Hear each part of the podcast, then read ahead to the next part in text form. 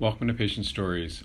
My name is Doctor Bertrand Liang, and these are tales about some remarkable people whom I've met through the opportunity of being a physician. Treat the patient, not the numbers. I walked into the examination room to be greeted by Mister K, a big, burly man of thirty-five years. He had a work shirt on, indicating his place of employment, where apparently he was a truck driver. As we got to talking, it was clear that Mister K didn't really know why he was seeing me, and it was going to take a little bit of detective work to figure it out. His chart was somewhat difficult to access since apparently he was a workman compensation case, and it required some level of security to access his previous records. Although it was really the issue of my understanding this was the case rather than a confidentiality issue in and of itself. Regardless, with Mister K and what I could discern from the previous doctors who'd seen the patient, I could at least piece together what was going on and the need to access neurologic input for the patient. Mister K had noticed that over the past few months, he'd been losing strength in his left hand, and although he was right-handed, this was acutely obvious. I fashioned metal art from old coins, he noted somewhat proudly, totally self-taught. I learned from YouTube videos and, with some background in the trades, kind of just put together one plus one. He showed me his wedding band, which was fashioned out of an old Liberty dollar, of which his ring and his wife's were made from the same coin. But now, I have a really hard time with it. My hand is so weak sometimes, I can't keep my machinery steady. His artwork was really impressive, and he'd been able to create quite an adornment of different kinds of things.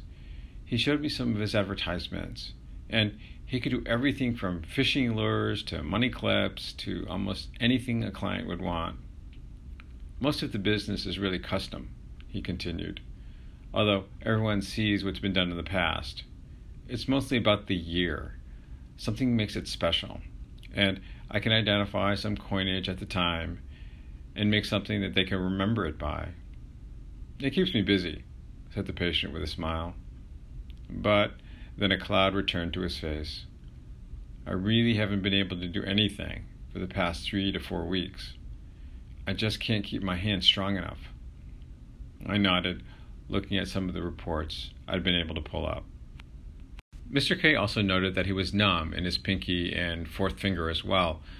This also had been going on for several months. Just looking at Mister K's hand, I could see the prominent atrophy of his first dorsal interossei muscle, that is, the muscle between his thumb and forefinger. It wasn't subtle, and similarly, on the palmar surface, the muscle under his pinky finger was also flattened, which wasn't unobvious either.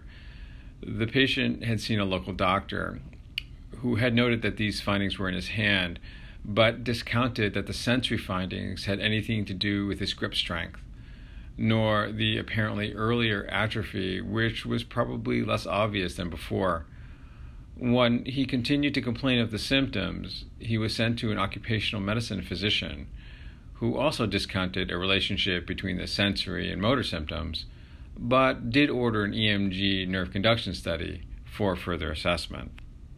When I looked at the neurophysiology studies, I was somewhat surprised to see it hadn't been done by a neurologist, but by another service. Moreover, it was, frankly, incomplete and really focused on looking for carpal tunnel syndrome rather than looking for all the three major nerves in the hand.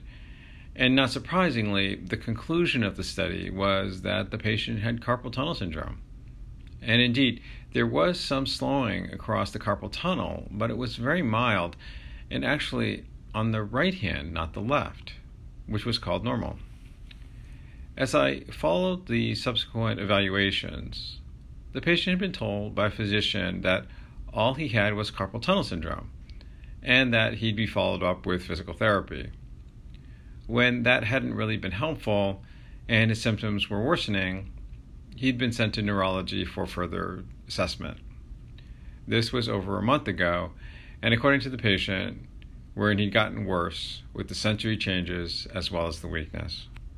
Just by observation, it was clear that the patient had an ulnar neuropathy and that the studies he had done were actually inadequate to help in the diagnosis.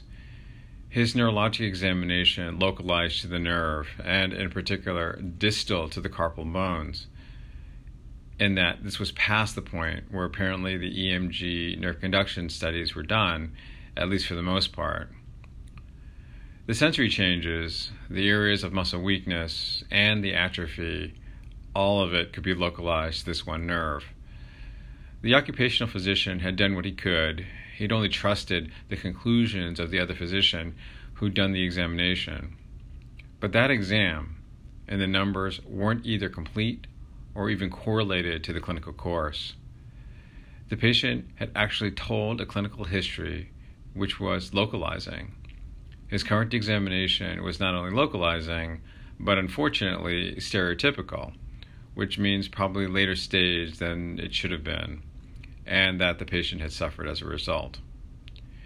It was a classic case of just playing with numbers and not looking at the patient, something in busy practice that can happen since it's more reflex rather than consideration of the entire clinical scenario.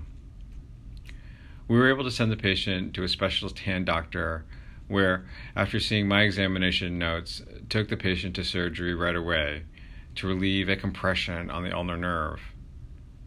The last notes I saw in follow-up with the hand surgeon was that the patient was beginning to be able to grip well again, and the sensory changes had, if not gotten better, at least stabilized several months later. I did get a note from the patient letting me know that he was, as he said, back in the saddle again and was doing his side business in case I had any requests. I could only smile. I was just happy that hand surgery and follow-up P T was able to get the patient back towards recovery.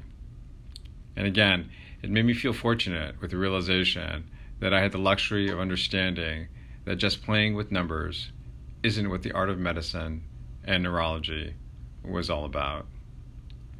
Thank you for joining me for Patient Stories. Be happy, be healthy, and find peace.